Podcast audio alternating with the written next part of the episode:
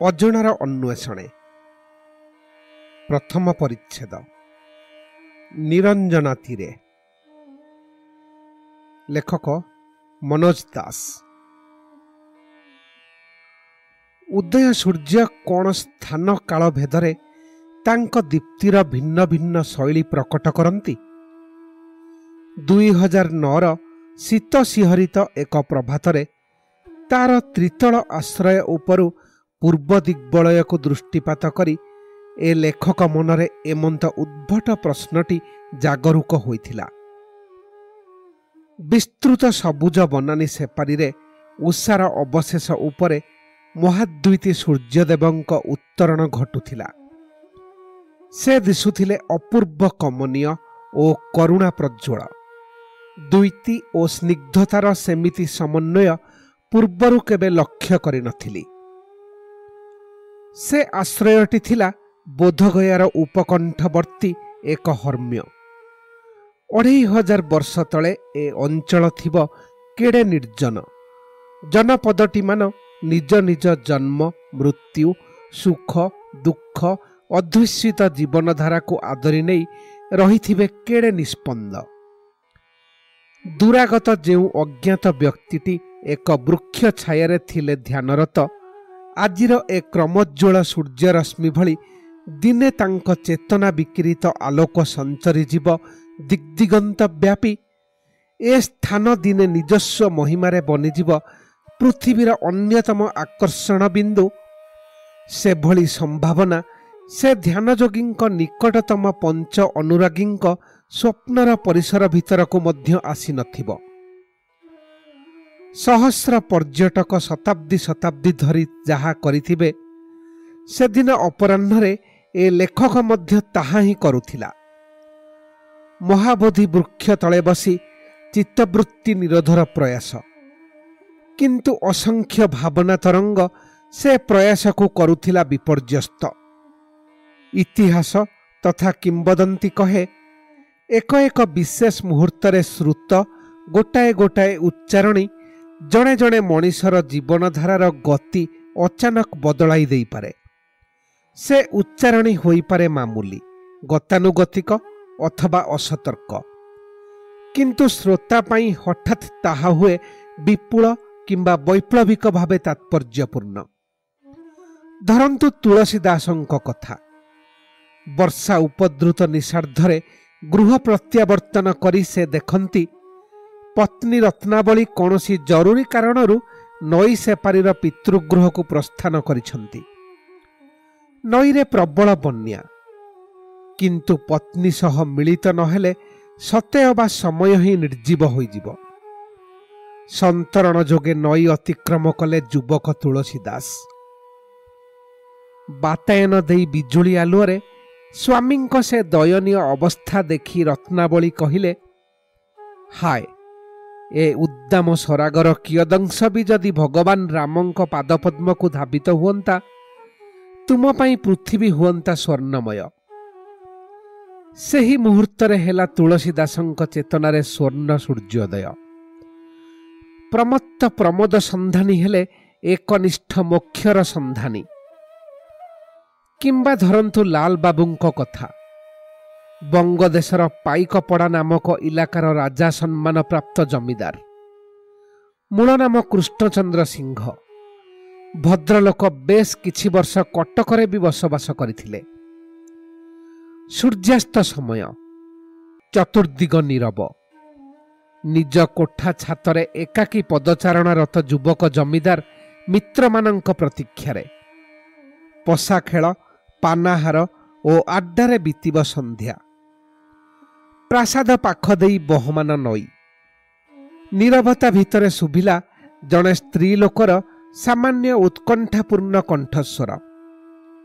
ବେଳ ବିତି ଯାଉଛି ରେ ବାବୁ ମୋତେ ତ ନଈ ପାରି ହେବାକୁ ପଡ଼ିବ। ସ୍ତ୍ରୀ ଲୋକଟି ଜମିଦାରଙ୍କ କୌଣସି ପରିଚାରକ ଉଦ୍ଦେଶ୍ୟରେ ଏହା କହୁଥିଲା ପରିବା ବାବଦରେ ପ୍ରାପ୍ୟ ପାଇଗଲେ ସେ ଚାଲିଯିବ। କୃଷ୍ଣଚନ୍ଦ୍ରଙ୍କ ଜୀବନର ସେହି ଦେବ ମୁହୂର୍ତ୍ତରେ ଏ ଡାକ ପରିଣତ ହେଲା ଏକ ଦୈବବାଣୀରେ। ସେ ଚାଲିଗଲେ ବୃନ୍ଦାବନ। ଅଜ୍ଞାନ ଜୀବନ ନଦୀ ପାରି ହେବାର ଅଭିପ୍ସା ନେଇ। ଖାଲି ଉଚ୍ଚାରଣୀ ନୁହେଁ ଏକ ବିଶେଷ ମୁହୂର୍ତ୍ତରେ ଉଚ୍ଚାରଣୀର ଅଭାବ ମଧ୍ୟ ଥରେ ଥରେ ଚେତନାରେ ସୃଜିଥାଏ ଭୂମିକମ୍ପ। ତାହା ହିଁ ହୋଇଥିଲା ମାଳବର ମହାରାଜା ଭର୍ତ୍ତୃହରିଙ୍କ ଜୀବନରେ। ତାଙ୍କ ପ୍ରତି ଶ୍ରଦ୍ଧାବଶତଃ ଜଣେ ଯୋଗୀ ତାଙ୍କୁ ପ୍ରଦାନ କଲେ ଏମନ୍ତ ଏକ ଯାଦୁ ଫଳ ଯାହା ତାଙ୍କୁ କରିବ ଦୀର୍ଘ ଜୀବନ ତଥା ଅତୁଟ ଯୌବନର ଅଧିକାରୀ। ରାଜା ସ୍ୱୟଂ ସେ ଫଳ ସେବନ ନ କରି ତାଙ୍କ ଅମାପ ପ୍ରେମର ମାପଯୋଗ୍ୟ ପ୍ରମାଣ ରୂପେ ତାହା ପ୍ରଦାନ କଲେ ରାଣୀଙ୍କୁ। ତୃତୀୟ ଦିନ ସେହି ଅନନ୍ୟ ଫଳଟି ଯେତେବେଳେ ଏକାନ୍ତରେ ତାଙ୍କୁ ଭେଟିଦେଲା ଉଜ୍ଜୟିନୀର ଶ୍ରେଷ୍ଠ ପ୍ରମୋଦ ନାୟିକା ସେ ଗୋପନରେ ଅନୁସନ୍ଧାନ କରି ଜାଣିଲେ ଯୋଗୀ ଯେମିତି ତାଙ୍କୁ ଶ୍ରଦ୍ଧାଭରେ ଫଳଟି ଅର୍ପଣ କରିଥିଲେ ଏବଂ ସେ ଯେମିତି ନିଜ ପ୍ରେମସ୍ପଦା ରାଣୀଙ୍କୁ ତାହା ଉପହାର ଦେଇଥିଲେ ରାଣୀ ସେମିତି ତାଙ୍କ ପ୍ରେମସ୍ପଦଙ୍କୁ ସେ ଗୋଟିକ ହସ୍ତାନ୍ତର କଲେ ଏବଂ ସେ ଉତ୍ଫୁଲ୍ଲ ପ୍ରେମାସ୍ପଦ ତାଙ୍କ ପ୍ରେମାସ୍ପଦା ପ୍ରମୋଦ ନାୟିକାଙ୍କୁ ନିଜ ପ୍ରେମ ପ୍ରଗାଢ଼ତାର ନିର୍ଭୁଲ ପ୍ରମାଣ ରୂପେ ତାହା ଦେଲେ ଉପହାର। ଜୀବନ ଯୌବନର ବିତସ୍ପୃହା ପ୍ରମୋଦ ନାୟିକା କିନ୍ତୁ ଆନ୍ତରିକ ଭାବରେ ଚାହୁଁଥିଲା ସେ ଦୈବୀ ଫଳ ଭକ୍ଷଣ ଜନିତ ବିଭୂତିର ଅଧିକାରୀ ହେଉ ସର୍ବାଧିକ ଯୋଗ୍ୟ ବ୍ୟକ୍ତି। ତା ବିବେଚନାରେ ସେ ବ୍ୟକ୍ତି ରାଜା ଭର୍ତ୍ତୃହରି। ତାଙ୍କ ହସ୍ତକୁ ସେ ଅପୂର୍ବ ଫଳର ପ୍ରତ୍ୟାବର୍ତ୍ତନର ରହସ୍ୟ ଯେତେବେଳେ ଉନ୍ମୋଚିତ ହେଲା ସେତେବେଳେ ରାଜାଙ୍କୁ ଆନ୍ଦୋଳିତ କଲା ଏକ ପ୍ରଚଣ୍ଡ ପ୍ରଶ୍ନ। ମୋ ଧାରଣାରେ ମୁଁ ରାଣୀଙ୍କ ପ୍ରେମାସ୍ପଦ। କିନ୍ତୁ ରାଣୀଙ୍କ ପ୍ରେମାସ୍ପଦ ଅନ୍ୟ ଏକ ବ୍ୟକ୍ତି। ରାଣୀଙ୍କ ବିଶ୍ୱାସ ସିଏ ହିଁ ସେ ଯୁବକର ପ୍ରେମାସ୍ପଦା। ସେ ଯୁବକର ପ୍ରେମାସ୍ପଦା କିନ୍ତୁ ପ୍ରମୋଦ ନାୟିକା। ରାଜା ଭ୍ରାନ୍ତ ରାଣୀ ଭ୍ରାନ୍ତ ରାଣୀଙ୍କ ପ୍ରେମାସ୍ପଦ ବିଭ୍ରାନ୍ତ। ସଭିଙ୍କ ଜୀବନକୁ ଆବୃତ କରି ରଖିଛି ଏମନ୍ତ ଯେଉଁ ଭ୍ରାନ୍ତର ପ୍ରବଳତା ତାକୁ ଭେଦ କରି ବାସ୍ତବତାର ମୁହାଁମୁହିଁ ହେବା ସମ୍ଭବପର କି? ଅନ୍ତତଃ ରାଜନ୍ଦ୍ରାସନେ ସମାସୀ ନଥାଇ ସେ ସମ୍ଭାବନାର ଚିନ୍ତା ମଧ୍ୟ ଅବାସ୍ତବ। ଚାହି ତାର ଏକାଗ୍ର ଅନ୍ୱେଷଣ। ତାହା ସମ୍ଭବ ବିଷୟ ବିଭବ ବିରାଗୀ ସନ୍ନ୍ୟାସ ଦ୍ୱାରା ଦୁଇ ହଜାର ବର୍ଷ ପରେ ଦିନେ ଭର୍ତ୍ତୁହରୀ ଗୁମ୍ଫାରେ ଏକାକୀ ବସିଥିବା ବେଳେ ଏ ଲେଖକକୁ ଚମକାଇ ଦେଇଥିଲା ଅପ୍ରତ୍ୟାଶିତ ଏକ ପ୍ରଶ୍ନ। ରାଜା କାହିଁକି ରାଣୀଙ୍କଠାରୁ ତାଙ୍କ ଆଚରଣର ବ୍ୟାଖ୍ୟା ଦାବି ନ କଲେ? ଜଣକର ଆଚରଣର ଏକାଧିକ ଅର୍ଥ ନିଶ୍ଚୟ ସମ୍ଭବପର। ହୁଏତ ରାଣୀଙ୍କ ଉଚ୍ଚାରଣ ତାଙ୍କୁ ସନ୍ତୁଷ୍ଟ କରିଥାନ୍ତା। ଅବଶ୍ୟ ଜଣକର ନିୟତିର ବ୍ୟବସ୍ଥା ସର୍ବଦା ଦୁର୍ଭେଦ୍ୟ। ରାଣୀଙ୍କ କୈଫିୟତ ପାଇ ରାଜା ଅବଶ୍ୟ ସନ୍ତୁଷ୍ଟ ହୋଇଯାଇଥାନ୍ତେ। କିନ୍ତୁ ତାଙ୍କ ଜୀବନ ବିତି ଯାଇଥାନ୍ତା ଇତିହାସର ଅଜ୍ଞାତ ସହସ୍ର ସାଧାରଣ ରାଜାଙ୍କ ଭଳି। ଅନ୍ୱେଷଣ ଲବ୍ଧ ନାନାଦି ଐଶ୍ୱର୍ଯ୍ୟ ଚେତନାର ଦିଗ୍ଦିଗନ୍ତର ବହୁ ରହସ୍ୟ ରହିଥାନ୍ତା ତାଙ୍କ ପାଇଁ ଅଜଣା। ଯାହା କହୁଥିଲି ଉଭୟ ଉଚ୍ଚାରଣୀ ତଥା ଏକ ବିଶେଷ ମୁହୂର୍ତ୍ତରେ ଉଚ୍ଚାରଣୀର ଅଭାବ କାହାରି କାହାରି ଜୀବନରେ ଆଣିଦେଇପାରେ ଅପ୍ରତ୍ୟାଶିତ ପରିବର୍ତ୍ତନ। ସେସବୁ ଜୀବନ କିନ୍ତୁ ଆପାତ ଦୃଷ୍ଟିରେ ଯେତେ ସାଧାରଣ ମନେ ହେଲେ ମଧ୍ୟ ନିଜ ନିଜ ଆନ୍ତର୍ଚେତନାରେ ଅସାଧାରଣ। ସେ ପର୍ଯ୍ୟାୟର କୌଣସି ଚମକପ୍ରଦ ଉଚ୍ଚାରଣୀ ଅଥବା ଚମକପ୍ରଦ ନିରବତା ସାଧାରଣ ଜୀବନଧାରୀ ଏ ଲେଖକକୁ ଚମକାଇ ଦେଇନାହିଁ କିମ୍ବା ବିଚଳିତ କରିନାହିଁ ସତ କଥା ଜାଣିଲେ ବରଂ ଆପଣମାନଙ୍କ ଭିତରୁ କାହାରି କାହାରି ଏ ଲେଖକ ପ୍ରତି ଅନୁକମ୍ପା ଜାତ ହେବ। କଥା ହେଲା ବରଂ ବିପରୀତ ପର୍ଯ୍ୟାୟର କୌଣସି କୌଣସି ବ୍ୟାପାର ଥରେ ଥରେ ଏ ଲେଖକକୁ ବେଶ୍ ଭାବାନ୍ୱିତ ଏପରିକି ଚିନ୍ତାଗ୍ରସ୍ତ କରିଛି। ଏ ଯାବତ୍ ଉପସ୍ଥାପିତ ଗମ୍ଭୀର ଦୃଷ୍ଟାନ୍ତମାନଙ୍କ ପରେ ରସଭଙ୍ଗ ହେବାର ସମ୍ଭାବନା ସତ୍ତ୍ୱେ ସ୍ୱୀକାର କରିବି ବହୁ ବର୍ଷ ତଳେ ଗୋଟାଏ ରମ୍ବାଦ ଜୋକ୍ ମୋତେ ବେଶ୍ ଭାବିତ କରିଥିଲା। କଥାଟି ଏମିତି ନାମଟି ତାର ଧରନ୍ତୁ ଦୁଷ୍ମନ୍ତ। ଧନୀ ତଥା ଅଭିଜାତ ଘରର ତରୁଣ। ଶିକ୍ଷା ଦୀକ୍ଷା ସାମାନ୍ୟ କିନ୍ତୁ ଆଶା ଆକାଂକ୍ଷାରେ କିନ୍ତୁ ଆଶା ଆକାଂକ୍ଷାରେ କାହାଠୁ ନ୍ୟୁନ ନୁହେଁ। ତାହାରି ସାମାଜିକ ସ୍ୱଚ୍ଛଳ ସ୍ତରର ପିଲାଏ ତାର ସାଙ୍ଗସାଥୀ। ସେମାନଙ୍କ ସହ ସେ ଯାଏ ଏକାଧିକ କ୍ଲବକୁ ଏବଂ ବିବିଧ ମଜଲିସକୁ। କିନ୍ତୁ ସେସବୁ ପରିବେଶରେ ବିଚରା ବଡ଼ ଆତ୍ମଗ୍ଲାନୀ ପ୍ରପୀଡ଼ିତ ହୁଏ। କାରଣ ତା ସାଙ୍ଗମାନେ ଅବଲୀଳାକ୍ରମେ ମହିଳାମାନଙ୍କ ସହ ମିଳାମିଶା କରନ୍ତି। ସେ ପାରେ ନାହିଁ। ଥରେ ସଙ୍କୋଚ ପରିହାର କରି ସେ ନିଜର ଜଣେ ଅନ୍ତରଙ୍ଗ ବନ୍ଧୁଙ୍କୁ ତା ଦୁର୍ବଳତା କଥା କହିଲା। ବନ୍ଧୁ ଉପଦେଶ ଦେଲା ତୁ ସଙ୍କୋଚ ନ ଛାଡ଼ିଲେ ସଙ୍କୋଚ ତୋତେ ଛାଡ଼ିବ ନାହିଁ। ଆରେ ଭାଇ ଛାଡ଼ିପାରୁନାହିଁ ତ। ନିଜ ବିରୁଦ୍ଧରେ ଅଭିଯୋଗ କଲା ଦୁଷ୍ମନ୍ତ ବେଶ ସଙ୍କୋଚ ସତ୍ତ୍ୱେ ତୁ ନିଜ ତରଫରୁ କଥାବାର୍ତ୍ତା ଆରମ୍ଭ କରିଦେବୁ। ସଙ୍କୋଚ ଚାହୁଁ ଚାହୁଁ ଆଳାପର ଉଷୁମ ଭିତରେ କୁହୁଡ଼ି ଭଳି ମିଳେଇଯିବ। କି କଥା କହିବି? ସେଦିନ ତୁ ଜଣେ ସୁନ୍ଦରୀଙ୍କ ସହ କୌଣସି ବ୍ୟୁଟି ପାର୍ଲର ବିଷୟରେ କଥା ହେଉଥିଲୁ। ମୋତେ ତ ସେସବୁ ଜଣା ନାହିଁ। ମୂର୍ଖ ସେସବୁ ପ୍ରସଙ୍ଗ ଆସିବାକୁ ବେଶ କିଛି ଦିନ ଲାଗିଯାଏ। ପ୍ରଥମେ କୌଣସି ମହିଳାଙ୍କ ସଙ୍ଗେ ବ୍ୟକ୍ତିଗତ ସମ୍ପର୍କ ସ୍ଥାପନ କରିବୁ। ତାଙ୍କ ବିଷୟରେ ଜାଣିବୁ। ସେ ତୋ ବିଷୟରେ ଜାଣିବେ। କହିବୁ ଆପଣଙ୍କୁ ଆଗରୁ କେତେଥର ଦେଖିଛି କିନ୍ତୁ କଥାଭାଷା ହୋଇନାହିଁ। ଆପଣଙ୍କର ଏ ବ୍ୟାଗ୍ଟି ଚମତ୍କାର। ଏହାକୁ ହିଁ କହନ୍ତି ସୁରୁଚି। ଆପଣ ବିବାହିତ? ପିଲାପିଲି କେତେ? ଇତ୍ୟାଦି ଇତ୍ୟାଦି। ବନ୍ଧୁ ତାଲିମ ଦେଲେ। ସୁଯୋଗ ଆସିବା ମାତ୍ରେ ସମ୍ପର୍କ ସ୍ଥାପନ ଦିଗରେ ସେ ସୁଗମ ବିଧି ପ୍ରୟୋଗ କଲା ଦୁଷ୍ମନ୍ତ। ଜଣେ ମହିଳାଙ୍କ ସହ ସଂଳାପର ପ୍ରଥମାର୍ଦ୍ଧ ହେଲା ପ୍ରୀତିପଦ। ହଠାତ୍ କିନ୍ତୁ କ'ଣ ହେଲା କେଜାଣି ମହିଳାଟି କଟମଟ ଦୃଷ୍ଟିରେ ତା ଆଡ଼େ ଅନାଇ ଉଠି ଚାଲିଗଲେ। ହତାଶ ଦୁଷ୍ମନ୍ତ ପରାମର୍ଶଦାତା ବନ୍ଧୁକୁ ତା ବିସ୍ମୟ ଜଣାଇଲା। କଥାବାର୍ତ୍ତାର ଅବିକଳ ବିବରଣୀ ଦେଲୁ। ତାଲିମଦାତା କୌତୁହଳୀ ହେଲା। ମୁଁ ତାଙ୍କ ବ୍ୟାଗ୍ର ପ୍ରଶଂସା କଲି। ସେ ଖୁସି ହୋଇ କହିଲେ ସେ ଗୋଟିକ ତାଙ୍କ ନଣନ୍ଦ ପ୍ୟାରିସ୍ରୁ ଆଣିଥିଲା ଇତ୍ୟାଦି। ମୁଁ ପଚାରିଲି ପିଲାପିଲି କଥା। ସେ ଆନନ୍ଦରେ କହିଲେ କି ପୁଅଟିଏ ଝିଅଟିଏ। ମୁଁ ବି ତାପରେ ବଡ଼ ଆନ୍ତରିକ କଣ୍ଠରେ ପଚାରିଲି ଆପଣ ବିବାହିତଟି ବାସ୍ ସବୁ ଗଲା ବିଗିଡ଼ି।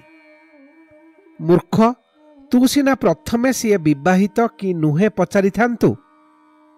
ହତାଶା ଭରା କଣ୍ଠରେ କହିଲା ତାଲିମଦାତା।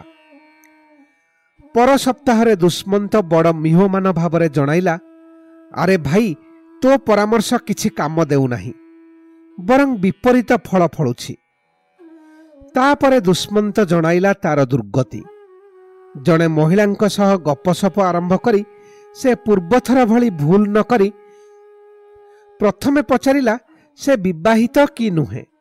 ଏବଂ ମହିଳା ଜଣକ ମଧ୍ୟ ଅତି ସ୍ୱାଭାବିକ ଭାବରେ ଜଣାଇଲେ କି ସେ ବିବାହିତା ନୁହନ୍ତି। କିନ୍ତୁ ଯେମିତି ଦୁଷ୍ମନ୍ତ ତାପରେ ପଚାରିଛି ଦ୍ୱିତୀୟ ପ୍ରଶ୍ନ ଆପଣଙ୍କ ପିଲାପିଲି କେତୋଟି? ମହିଳା ଅଭଦ୍ର ବୋଲି ଟିପ୍ପଣୀ ଦେଇ ଉଠିଗଲେ। ଏହାପରେ ତାଲିମଦାତା ବନ୍ଧୁ ସମ୍ଭବତଃ ହାଲ ଛାଡ଼ି ଦେଇଥିବ ହୁଏତ ଅଦୂର ଭବିଷ୍ୟତରେ ହୁଏତ ବା ବର୍ତ୍ତମାନ ମଧ୍ୟ କୌଣସି କୌଣସି ସୀମିତ ସମାଜରେ ଏଭଳି ପ୍ରଶ୍ନକ୍ରମ ବିଭ୍ରାଟ ସୃଷ୍ଟି କରିବ ନାହିଁ। କିନ୍ତୁ ଦୁଷ୍ମନ୍ତର ସମାଜରେ ତା ଉପଲବ୍ଧ ପ୍ରତିକ୍ରିୟା ଥିଲା ଅନିବାର୍ଯ୍ୟ। ମଜା କଥାଟି ଶୁଣି ପ୍ରଥମେ ଅବଶ୍ୟ ସ୍ୱାଭାବିକ ଭାବରେ ହସିଥିଲି। କ୍ରମେ କିନ୍ତୁ ସେ ଯୁବକଟି ପ୍ରତି ଅଧିକରୁ ଅଧିକ ସହାନୁଭୂତି ଅନୁଭବ କଲି। ଅନ୍ୟ ସହ ମିଳାମିଶା କରିବାକୁ ବ୍ୟଗ୍ର ହେବା ଥିଲା ତାର ସହଜାତ ଓ ସ୍ୱାଭାବିକ ପ୍ରବୃତ୍ତି। ଅଜଣାକୁ ଜାଣିବାର ସ୍ୱତଃସ୍ଫୂର୍ତ୍ତ ଆକାଂକ୍ଷା। ପ୍ରକୃତି ହିଁ ପ୍ରାଣୀମାନଙ୍କୁ ଦୁଇ ଭାଗରେ ବିଭକ୍ତ କରି ଏମିତି ବ୍ୟବସ୍ଥା କରିଛି ଯେ ପୁଅଟିଏ ପାଇଁ ଝିଅଟିଏ ଅପେକ୍ଷାକୃତ ଅଧିକ ଅଜଣା। ସାଧୁ ଭାଷାରେ କହିଲେ ରହସ୍ୟମୟ। ସେହି ପ୍ରବୃତ୍ତିର ବଶବର୍ତ୍ତୀ ହୋଇ ଆମ ଦୁଷ୍ମନ୍ତଟି ଯଦି ମହିଳାମାନଙ୍କର ନିକଟତର ହେବାକୁ ଉଦ୍ୟମ କଲା ସେଇଟା ତାର ଅପରାଧ ନୁହେଁ ନିଶ୍ଚୟ। ତେବେ ନିଜ ଉଦ୍ୟମରେ ଅସଫଳ ହେବାର ହେତୁ ତାର ନିର୍ବୋଧତା। ତାଠି ନିର୍ବୋଧତାର ମାତ୍ରା ଟିକିଏ ଅଧିକ ବୋଲି କୁହାଯାଇପାରେ। କିନ୍ତୁ ଉଣା ଅଧିକେ ଏ ଧରଣର ନିର୍ବୋଧତା ସବୁ ସଫଳ ବ୍ୟକ୍ତିଙ୍କଠି ମଧ୍ୟ ଥାଇପାରେ। ପିଲାମାନଙ୍କ ଭିତରେ ସାଧାରଣ ଜ୍ଞାନ ପ୍ରତିଯୋଗିତା ଉଦ୍ଘାଟନ କରିବା ନିମନ୍ତେ ଜଣେ ଜଣାଶୁଣା ନେତାଙ୍କୁ ନିମନ୍ତ୍ରଣ କରାଯାଇଥାଏ ବ୍ୟବସ୍ଥା ହୋଇଥାଏ ସେ ଯେକୌଣସି ପିଲାକୁ ଗୋଟାଏ ପ୍ରଶ୍ନ କରି ପ୍ରତିଯୋଗିତାର ଉଦ୍ଘାଟନ କରିବେ ପ୍ରଶ୍ନଟି ଖଣ୍ଡିଏ କାଗଜରେ ଲେଖି ତାକୁ ଧରାଇ ଦିଆଯାଇଥାଏ ସେ ଜଣେ ପିଲାକୁ ଉଦ୍ଦେଶ୍ୟ କରି ପ୍ରଶ୍ନଟି ପାଠ କଲେ ଅମୁକ ସେନାପତି ପାଞ୍ଚ ପାଞ୍ଚ ଥର ଯୁଦ୍ଧକ୍ଷେତ୍ରରେ ଅବତୀର୍ଣ୍ଣ ହୋଇଥିଲେ ସେହି ପାଞ୍ଚ ଥରରୁ କୌଣସି ଗୋଟିଏ ଥର ଯୁଦ୍ଧକ୍ଷେତ୍ରରେ ହିଁ ତାଙ୍କର ମୃତ୍ୟୁ ହେଲା। କେଉଁଥର? ପିଲାଟି ନିର୍ଦ୍ଦିଷ୍ଟ ସମୟ ଭିତରେ କହିପାରିଲା ନାହିଁ।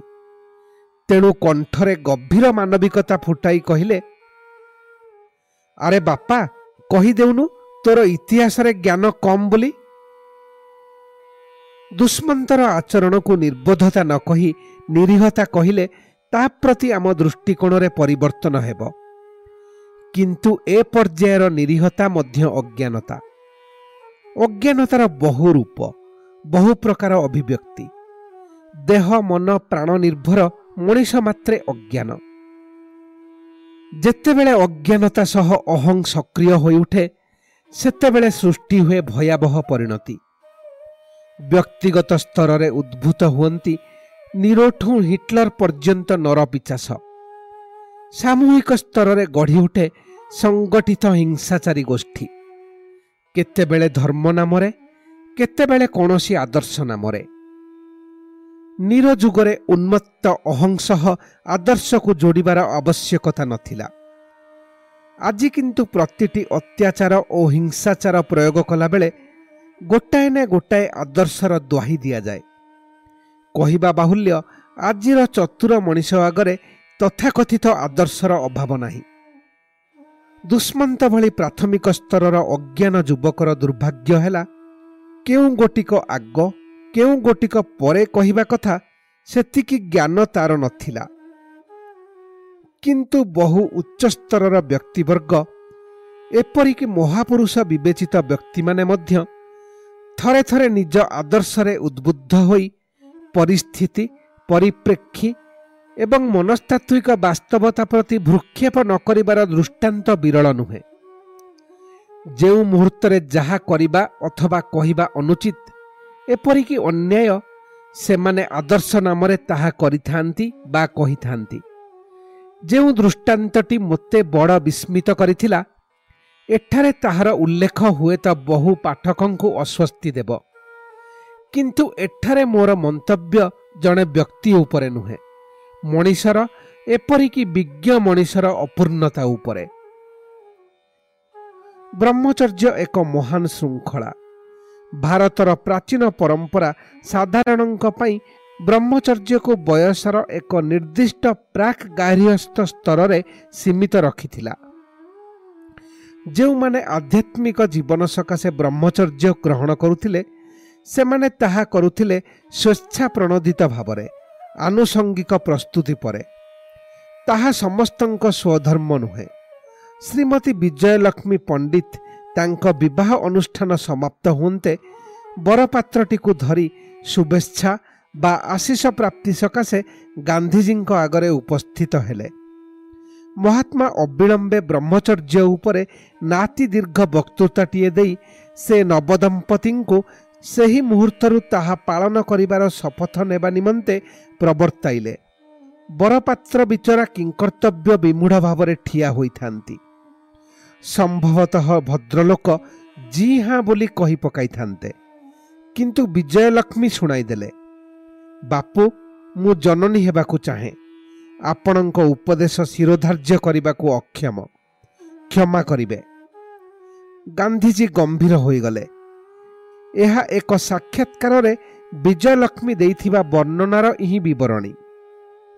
ଧ୍ୟାନ ଧାରଣା ଉପଦେଶ ପରାମର୍ଶ କାର୍ଯ୍ୟକଳାପ ଠିକ୍ ସ୍ଥାନରେ ଯଥା ସମୟରେ ସ୍ଥାନିତ ହେଉନଥିବା ହିଁ ପୃଥିବୀର ବହୁ ସମସ୍ୟା ସଂଘର୍ଷ ଓ ମତାନ୍ତର ମନାନ୍ତରର ହେତୁ। ତାତ୍ତ୍ୱିକ ଦୃଷ୍ଟିରୁ ଯାହା ଜ୍ଞାନ ଜଣେ ଜ୍ଞାନୀ କିନ୍ତୁ ସେ ଜ୍ଞାନର ଅଜ୍ଞାନ ପ୍ରୟୋଗ କରିପାରେ। ସେପରି ପ୍ରୟୋଗ ନିଷ୍କରୁଣ ହେଉଛି ବୋଲି ସେ ବୁଝିପାରେ ନା କାରଣ ସେ ଆଦର୍ଶ ପ୍ରମତ୍ତ ବିଡ଼ମ୍ବନା। ଇତିହାସରେ ଯାବତୀୟ ଆବିଷ୍କାର ଉଦ୍ଭାବନ ଓ ସାହସିକ ଦୁଃସାହସିକ ଅଭିଯାନ ପଶ୍ଚାତରେ ଥିବା ପ୍ରେରଣା ହେଲା ଆମର ଅନ୍ୱେଷଣ ସ୍ପୃହା। ପ୍ରାୟତଃ ତାହା ଅଚେତନ ଅଥବା ଅବଚେତନ।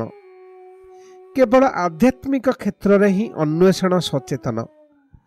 ଅତୀତର ଉରବିଲ୍ୟ ଏବଂ ଆଜିର ପ୍ରଖ୍ୟାତ ବୁଦ୍ଧଗୟାର ଏହି ସ୍ଥାନରେ ରଚିତ ହୋଇଥିଲା ଆବହମାନ ଅନ୍ୱେଷଣର ଏକ ବିଶେଷ ଅଧ୍ୟାୟ। ଏକ ବୈଶାଖ ପୂର୍ଣ୍ଣିମାରେ ଭୂମିଷ୍ଠ ସାକ୍ଷ୍ୟ ସିଂହ ଗୌତମ ଆଉ ଏକ ବୈଶାଖ ପୂର୍ଣ୍ଣିମାରେ ଏହିଠାରେ ବୁଦ୍ଧଦେବରେ ପରିଣତ ହୋଇଥିଲେ। ପରେ ଅନ୍ୟ ଏକ ବୈଶାଖ ପୂର୍ଣ୍ଣିମାରେ ସେ କଳେବର ତ୍ୟାଗ କରିଥିଲେ। ସଚରାଚର ପ୍ରଚଳିତ କିମ୍ବଦନ୍ତୀ ଅନୁସାରେ କପିଳ ବାସ୍ତୁ ରାଜପୁତ୍ର ସିଦ୍ଧାର୍ଥ ଗୌତମ ଦିନେ ନଗର ଭ୍ରମଣ ଅବସରରେ ଜଣେ ଜରାଗ୍ରସ୍ତ ବୃଦ୍ଧ ଅନ୍ୟ ଦିନେ ଏକ ମୃତଦେହ ଏବଂ ତୃତୀୟ ଥର ଜଣେ ସନ୍ନ୍ୟାସୀ ଅବଲୋକନ କରି ସଂସାର ଜୀବନର ଓସାରତା ତଥା ତାର ବିକଳ୍ପ ସନ୍ନ୍ୟାସ ପନ୍ଥା ସମ୍ପର୍କରେ ଚେତି ଉଠି ସଂସାର ତ୍ୟାଗ କରିଥିଲେ। ଖୋଦ୍ ବୌଦ୍ଧ ଐତିହାସିକମାନେ ଏହା କପୋଳ କଳ୍ପିତ ବୋଲି କହନ୍ତି। ତିରିଶ ବର୍ଷ ବୟସ ପର୍ଯ୍ୟନ୍ତ ନିଜେ ଜଣେ ସନ୍ତାନର ପିତା ହୋଇସାରିଥିବା ସତ୍ତ୍ୱେ ରାଜପୁତ୍ର ଏଭଳି ଦୃଶ୍ୟମାନ ଦେଖିନଥିଲେ ଏହା ଅସମ୍ଭବ।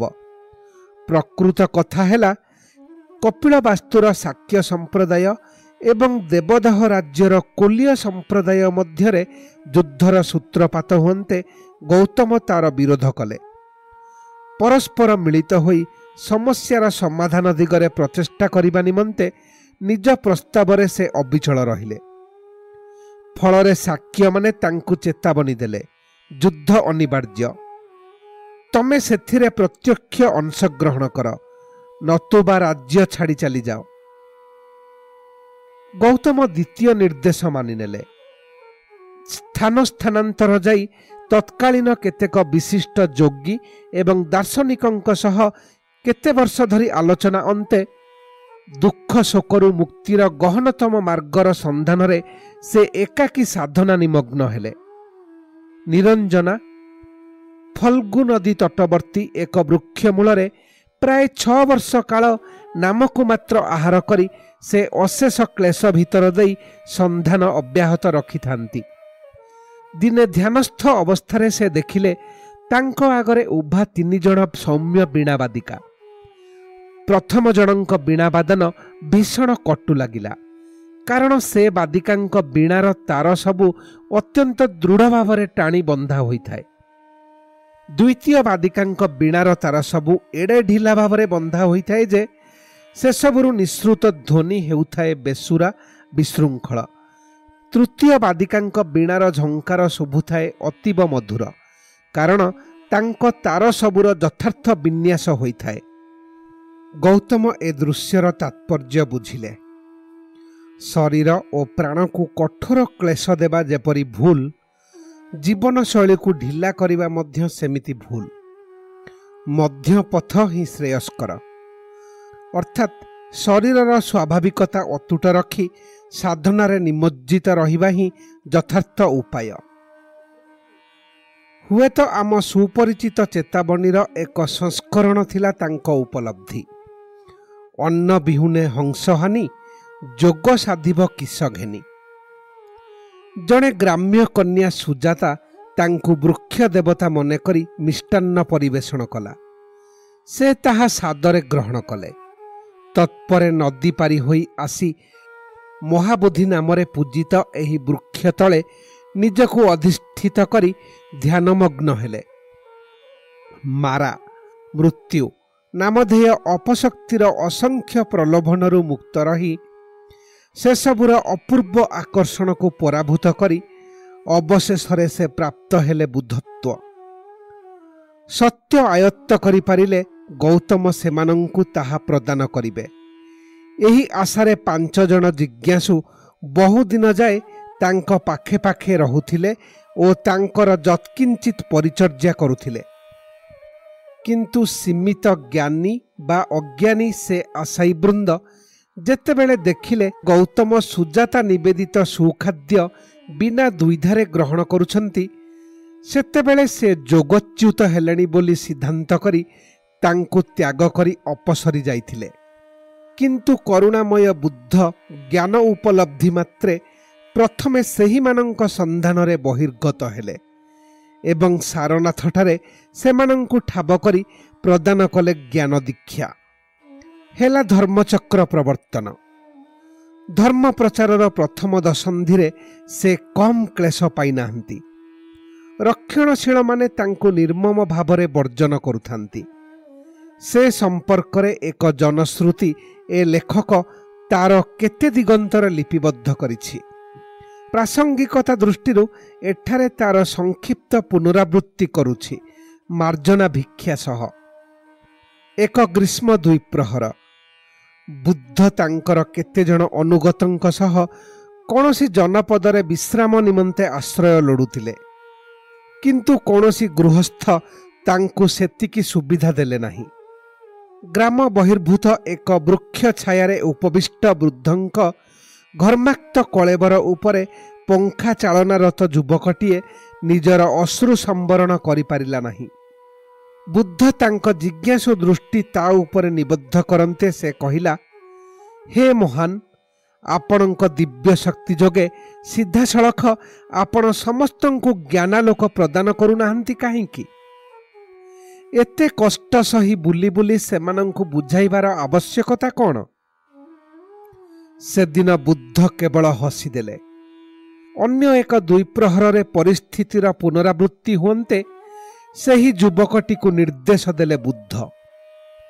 ପାର୍ଶ୍ୱବର୍ତ୍ତୀ ଏହି ପଲ୍ଲୀଗ୍ରାମକୁ ଯାଇ ପ୍ରତି ପରିବାରର ମୁଖ୍ୟଙ୍କୁ ସାକ୍ଷାତ କରି ଯୁବକ ଗୋଟିଏ ମାତ୍ର ପ୍ରଶ୍ନ ପଚାରିବେ କ'ଣ ପ୍ରାପ୍ତ ହେଲେ ସେ ସନ୍ତୋଷରେ ଆଖି ବୁଝିବେ ସୂର୍ଯ୍ୟାସ୍ତ ବେଳକୁ ଲେଉଟି ଆସି ଯୁବକଟି ତାର ଅଭିଜ୍ଞତା ଜଣାଇଲା। ଅଧିକାଂଶ ଗୃହସ୍ୱାମୀ କହିଲେ ସେମାନଙ୍କ ପୁଅ ଝିଅମାନେ ବାହାଚୁରା ହୋଇ ସୁଖରେ ଘର ସଂସାର କରିବାର ଦେଖିପାରିଲେ ସେମାନେ ସନ୍ତୋଷରେ ଆଖି ବୁଝିବେ କେତେକେ କହିଲେ ସେମାନେ ରାଜସମ୍ମାନ ପାଇଲେ ସନ୍ତୁଷ୍ଟ ହେବେ ତ? ଆଉ କେତେକେ କହିଲେ ବିଚାରାଧୀନ ଥିବା ସେମାନଙ୍କ ମାମଲାରେ ରାୟ ସେମାନଙ୍କ ସପକ୍ଷରେ ଗଲେ ସେମାନେ ନିଶ୍ଚିନ୍ତରେ ଚିରନିଦ୍ରା ଯିବେ। ଇତ୍ୟାଦି। କେତେଜଣ କହିଲେ ଅନ୍ତିମ ମୁହୂର୍ତ୍ତ ପୂର୍ବରୁ ଜ୍ଞାନାଲୋକ ପାଇଥିଲେ ସନ୍ତୋଷରେ ଇହଧାମରୁ ବିଦାୟ ନେବେ? ପ୍ରଶ୍ନ କଲେ ବୁଦ୍ଧ। ଯୁବକଟି ଥତମତ କରି କହିଲା ଆଜ୍ଞା ଜଣେ ବି ତ କାହିଁ ସେମିତି କହିଲେ ନାହିଁ? ଠିକ୍ ବର୍ତ୍ତମାନ କହ ଯାହା ଜଣକର ଲୋଡ଼ା ନାହିଁ ଯାହା ଜଣେ ଚାହେଁ ନାହିଁ ତାକୁ ତାହା ଦେବି କେମିତି? ପ୍ରଶ୍ନ କଲେ ବୁଦ୍ଧ। ଯୁବକ ବୁଝିଲା। ଗହନ ଅଜ୍ଞାନରେ ନିମଜ୍ଜିତ ମଣିଷ ପ୍ରକୃତରେ କ'ଣ ପାଇଲେ ଶାନ୍ତି ବା ସନ୍ତୋଷ ଲାଭ କରିବ ସେତକ ଜାଣେ ନା ତା ଭିତରେ ସେତିକି ଆସ୍ପୃହା ଜାଗରିତ କରିବା ହିଁ ଥିଲା ପ୍ରଥମ ପର୍ଯ୍ୟାୟରେ ବୁଦ୍ଧଙ୍କ ବ୍ରତ। ବୁଦ୍ଧଙ୍କ ଜୀବଦ୍ଦଶାରେ ତାଙ୍କ ଶିକ୍ଷାର ଥିଲା ଦୁଇ ଦିଗ ସାମାଜିକ ଓ ଆଧ୍ୟାତ୍ମିକ। ସାମାଜିକ ସ୍ତରରେ ତତ୍କାଳୀନ କୁସଂସ୍କାର ଜାତିଭେଦ ଭ୍ରାନ୍ତ ଆଚାର ଅନୁଷ୍ଠାନ ଇତ୍ୟାଦି ବିରୁଦ୍ଧରେ ସେ ସୃଜିଥିଲେ ବିପ୍ଳବ। ଆଧ୍ୟାତ୍ମିକ ସ୍ତରରେ ସେ ନିର୍ମାଣର ମାର୍ଗ ପ୍ରଦର୍ଶନ କରିଥିଲେ। ସେ ମାର୍ଗରେ ଗଲେ ଆଉ ପୁନର୍ଜନ୍ମ ନେବାକୁ ହେବ ନାହିଁ। ଜନ୍ମ ଓ ଜୀବନ ନଥିଲେ କାମନାର ପ୍ରଶ୍ନ ନାହିଁ ଦୁଃଖର ପ୍ରଶ୍ନ ନାହିଁ। କିନ୍ତୁ ଜୀବନ କ'ଣ ଖାଲି ଏକଗୁଚ୍ଛ ଦୁଃଖ ଯନ୍ତ୍ରଣାର ସମଷ୍ଟି? ଏ ପ୍ରଶ୍ନର ଉତ୍ତର ବୌଦ୍ଧବାଦ ଅନୁସାରେ ହଁ। କିନ୍ତୁ ପ୍ରାକ୍ ବୈଦିକ ଭାରତୀୟ ଆଧ୍ୟାତ୍ମିକ ଦର୍ଶନର ବକ୍ତବ୍ୟ ଭିନ୍ନ। ଅଜ୍ଞାନତା ହିଁ ଦୁଃଖର କାରଣ ଜୀବନ ନୁହେଁ। ଜୀବନ ଯଦି ଅଜ୍ଞାନତା ମୁକ୍ତ ହୋଇପାରିବ ତେବେ ତାହା ହେବ ଏକ ଦିବ୍ୟ ଅଭିଜ୍ଞତା। ବୌଦ୍ଧବାଦ ଦିନେ ଖାଲି ଭାରତବର୍ଷ ବ୍ୟାପୀ ନୁହେଁ ସାରା ପ୍ରାଚ୍ୟରେ ପ୍ରାଧାନ୍ୟ ବିସ୍ତାର କରିଥିଲା। କାଳକ୍ରମେ ଭାରତରୁ ତାହା ବିଲୁପ୍ତ ହେଲା। ଅନ୍ତରଙ୍ଗ ଭାରତରେ ଏ ଲେଖକ ଗୋଟାଏ ମଜାଳିଆ ସଂଳାପର ଉଲ୍ଲେଖ କରିଛି। ବାରାଣାସୀରୁ ଦିଲ୍ଲୀ ପ୍ରତ୍ୟାବର୍ତ୍ତନ ପଥରେ ରେଳଗାଡ଼ିରେ ଲେଖକ ସହ ଯାଉଛନ୍ତି କେତେଜଣ ୟୁରୋପୀୟ ପର୍ଯ୍ୟଟକ ସେମାନଙ୍କ ଚଇନ୍ ଫିଟ୍ ଭାରତୀୟ ଗାଇଡ୍ଙ୍କ ସମେତ। ଗାଇଡ୍କୁ ସେମାନଙ୍କ ପ୍ରଶ୍ନ। ବୌଦ୍ଧ ଧର୍ମ କାହିଁକି ଭାରତରୁ ପ୍ରାୟ ଲୁପ୍ତ ହୋଇଗଲା? ଗାଇଡଙ୍କ ତଡ଼ିତ ଉତ୍ତର। ବ୍ରାହ୍ମଣମାନେ ବୌଦ୍ଧ ସନ୍ନ୍ୟାସୀମାନଙ୍କ ଚୁଟି ଧରି ସେମାନଙ୍କୁ ବିଦା କରିଦେଲେ। ଏ ଉତ୍ତରରେ ଲେଖକ ଅସତର୍କ ଭାବରେ ହସି ଦିଅନ୍ତେ ପର୍ଯ୍ୟଟକମାନେ ସେ ହସର କାରଣ ଜାଣିବାକୁ ଜିଗର କଲେ। ଅଗତ୍ୟା ଲେଖକକୁ କହିବାକୁ ପଡ଼ିଲା ବୌଦ୍ଧ ସନ୍ନ୍ୟାସୀମାନେ ଥିଲେ ଲଣ୍ଡିତ ମସ୍ତକ।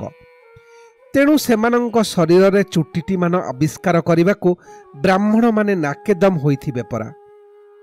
ଖାଲି ଯେ ସେ ପର୍ଯ୍ୟଟକମାନେ ହସିଲେ ତାହା ନୁହେଁ। ସେ ସମବେତ ହାସ୍ୟରେ ଗାଇଡ୍ ମହାଶୟ ମଧ୍ୟ ବେଶ ଉଦାର ଅଂଶଗ୍ରହଣ କଲେ। ପର୍ଯ୍ୟଟକମାନେ କିନ୍ତୁ ତଥ୍ୟ ଜାଣିବାରେ ଆଗ୍ରହୀ ଥିଲେ।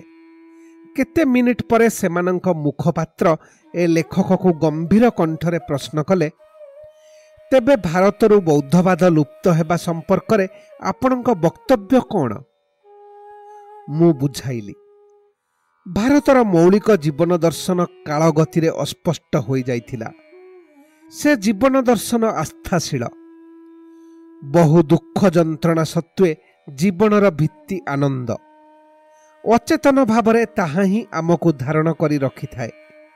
ସାମୟିକ ଭାବରେ ବୌଦ୍ଧବାଦ ତାର ଐତିହାସିକ ଭୂମିକା ତୁଲାଇଲା।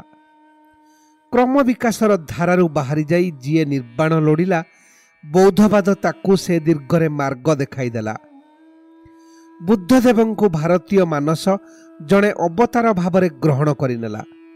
କିନ୍ତୁ ଭାରତର ମୌଳିକ ଜୀବନ ଦର୍ଶନ ବାରମ୍ବାର ଲୁଚିଯିବା ସତ୍ତ୍ୱେ ନିଜକୁ ପୁନର୍ବାର ସାବ୍ୟସ୍ତ କରିବା ଥିଲା ଅନିବାର୍ଯ୍ୟ। ଭାରତୀୟ ଧର୍ମ ଏବଂ ଆଧ୍ୟାତ୍ମିକତାର ଇତିହାସ ଅତୀବ ବିଚିତ୍ର। ପ୍ରତିଟି ଧାରା କାଳକ୍ରମେ ମଳିନ ହୋଇଛି। ସଂସ୍କାର କୁସଂସ୍କାର ଏବଂ ନିଷ୍ପ୍ରାଣ ଆନୁଷ୍ଠାନିକତା ତାର ସତ୍ୟ ଉପରେ ବିକୃତ ମୁଖା ପିନ୍ଧାଇ ଦେଇଛି। ତଥାପି ଟିକିଏ ଗଭୀରକୁ ଗଲେ ସେସବୁର ଅନ୍ତର୍ନିହିତ ଐଶ୍ୱର୍ଯ୍ୟ ଝଟକି ଉଠେ। ବୈଦାନ୍ତିକ ସତ୍ୟର ମୂର୍ଚ୍ଛିତ ଅବସ୍ଥାରେ ବୌଦ୍ଧବାଦ ବ୍ୟାପ୍ତ ହୋଇଥିଲା। ଯେତେବେଳେ ବୌଦ୍ଧବାଦ ମଧ୍ୟ ଆଚାର ଅନୁଷ୍ଠାନ ସର୍ବସ୍ୱ ହୋଇଉଠିଲା ତନ୍ତ୍ର ଏବଂ ଅନ୍ୟାନ୍ୟ ପ୍ରାଚୀନ ବିଧିବିଧାନ ସହ ମିଶି ନିଜର ସ୍ୱରୂପ ବିସ୍ମୃତ ହେଲା। ସେତେବେଳେ ମହାପ୍ରାଜ୍ଞ ଶଙ୍କରାଚାର୍ଯ୍ୟ ପୁଣି ବେଦାନ୍ତର ପୁନଃ ପ୍ରବର୍ତ୍ତନରେ ବ୍ରତୀ ହେଲେ। ବିଡ଼ମ୍ବନା ହେଲା ତାଙ୍କ ବ୍ୟକ୍ତିଗତ ମହତ୍ଵ ଓ ଉପଲବ୍ଧି ଯେତେ ବିପୁଳ ଏବଂ ବ୍ୟାପକ ହେଉନା କାହିଁକି। ସାମୂହିକ ସ୍ତରରେ ସେ ପ୍ରାୟ କଣ୍ଟକେ ନୈବ କଣ୍ଟକମ୍ ରୀତି ଅନୁସରଣ କରି ବୌଦ୍ଧବାଦ ପରିବେଶିତ ନିର୍ବାଣର ଲକ୍ଷ୍ୟ ବୈଦାନ୍ତିକ ମାର୍ଗରେ ମଧ୍ୟ ହାସଲ ହୋଇପାରେ ଏହି ଦାବି ଉପରେ ଗୁରୁତ୍ୱ ଦେଲେ। ଅନ୍ତତଃ ତାହା ହିଁ ହେଲା ସାଧାରଣ ଗ୍ରହଣଯୋଗ୍ୟ ତତ୍ତ୍ୱ ତାଙ୍କ ସମାଲୋଚକମାନେ ତାଙ୍କୁ ପ୍ରଚ୍ଛନ୍ନ ବୁଦ୍ଧ ଆଖ୍ୟା ଦେଲେ। ଏହି ପଲ୍ଲବୀଗ୍ରାହୀ ଧାରଣା ଗୋଟାଏ ମଜା କଥା ମନେ ପକାଇ ଦିଏ। ଭିକାରୀଟିଏ ଆସି ଗୋଟିଏ ଘର ଆଗରେ ଠିଆ ହୋଇ ମୁଠାଏ ଚାଉଳ ମାଗିଲା। ଫାଟକ ପାଖରେ ଥିବା ଘରର ବୋହୂ କହିଲା ଆଜି ଗୁରୁବାର ଘରୁ ଚାଉଳ ଦେବା ନିଷେଧ କାଲି ଆସ। ଭିକାରୀ ବୁଲି ପଡ଼ି ଚାଲି ଯାଉଥିଲା ଉପର ମହଲା ବାରନ୍ଦାରୁ ଗୃହକର୍ତ୍ତୀ ପାଟି କରି ତାକୁ ପଚାରିଲେ କିରେ ଚାଲି ଯାଉଛୁ କାହିଁକି ଭିକାରୀ ନମ୍ର ଭାବରେ ବୋହୂଙ୍କ ବକ୍ତବ୍ୟର ପୁନରାବୃତ୍ତି କରନ୍ତେ କର୍ତ୍ରୀ କହିଲେ ସେ କଥା କହିବାକୁ ସିଏ କିଏ? ବର୍ତ୍ତମାନ ମୁଁ କହୁଛି ଆଜି ଗୁରୁବାର। ଘରୁ ଚାଉଳ ଦିଆଯାଇପାରିବ ନାହିଁ କାଲି ଆସ। ସ୍ଥାନ କାଳ ପାତ୍ରଠୁ ବହୁ ଦୂର ଚାଲିଆସି ଏଭଳି ମନ୍ତବ୍ୟ ଆମେ ଦେଇପାରୁ ସିନା। କିନ୍ତୁ ବିଗତ ଏକ ଯୁଗର ବାତାବରଣ ସାମୂହିକ ମାନସିକତା ସାମାଜିକ ଅବସ୍ଥା ଓ ବ୍ୟବସ୍ଥା ସହ ଏକାତ୍ମ ହେବା ସହଜ ନୁହେଁ। ଉଭୟ ବୁଦ୍ଧ ଓ ଶଙ୍କର ମହାନ। ଇତିହାସରେ ସେମାନଙ୍କ ଭୂମିକାର ବିକଳ୍ପ ନଥିଲା। ସେସବୁ ଭୂମିକା ପ୍ରତି ସଶ୍ରଦ୍ଧ ସ୍ୱୀକୃତି ଦେବା ସଙ୍ଗେ ସଙ୍ଗେ ପରବର୍ତ୍ତୀ ସତ୍ୟ ପ୍ରତି ଆମେ ଉନ୍ମୁଖ ହେବା ଆବଶ୍ୟକ। ଜୀବନ ମାୟା ନୁହେଁ ଯଦିଓ ମାୟା ଦ୍ୱାରା ଆଚ୍ଛନ୍ନ। ଆଧ୍ୟାତ୍ମିକ ଜିଜ୍ଞାସୁ ଆଗରେ ଦୁଇ ପଥ ସୁସ୍ପଷ୍ଟ ହେବା ଚାହିଁ। ସେ ମାୟାଚ୍ଛନ୍ନ ଜୀବନକୁ ସମ୍ପୂର୍ଣ୍ଣ ମାୟା ଭଳି ଗ୍ରହଣ କରି ନିର୍ବାଣ ସକାଶେ ପ୍ରୟାସୀ ହୋଇପାରେ ଅଥବା ସେ ଜୀବନକୁ ସତ୍ୟ ବୋଲି ଗ୍ରହଣ କରି ମାୟାଜାଲରୁ ମୁକ୍ତ ହେବାକୁ ପ୍ରୟାସୀ ହୋଇପାରେ। ବୋଧିଦ୍ରୁମ ଉପରେ ଗୋଧୂଳି ଅବତରଣ କରୁଥିଲା। ସ୍ଥାନୀୟ ବନ୍ଧୁଦ୍ୱୟ ମନେ ପକାଇଦେଲେ। ଟିକିଏ ବୁଲାବୁଲି କରିବେ ତ? ସେ ପରିସରରୁ ବାହାରି ଆସିଲି। ହେଇଟି ଜାପାନୀ ହେଇଟି ତିବ୍ବତୀୟ ହେଇଟି ବ୍ରହ୍ମଦେଶୀୟ ବୁଦ୍ଧ ମନ୍ଦିର ହେଇଟି ନେପାଳୀ ହେଇଟି ଭୁଟାନୀ ପୁଣି ଶ୍ୟାମଦେଶୀୟ ବୁଦ୍ଧ ମନ୍ଦିର ହେଇଟି ଶ୍ରୀଲଙ୍କା ପ୍ରଯୋଜିତ ବୁଦ୍ଧ ମନ୍ଦିର। ବନ୍ଧୁମାନେ ଦେଖାଇ ଚାଲିଥିଲେ ବୁଦ୍ଧ ପରେ ବୁଦ୍ଧ ହାଏ ବୁଦ୍ଧ ଏକଦା ବ୍ୟାଙ୍କକ୍ରେ ଦେଖିଥିଲି ତମ ବିଶାଳ ବୈଦୁର୍ଯ୍ୟ ମୂର୍ତ୍ତି ଆଗରେ ଗଦା ଗଦା କୁକୁଡ଼ା ବଳି ଆଜି ଦେଖୁଛି ଦେଶ ଜାତି ଭିତ୍ତିରେ ବୁଦ୍ଧ ବିଭାଜନ ହାଏ ବୁଦ୍ଧ କହି ଭୁଲ କଲି ହାଏ ଆମେ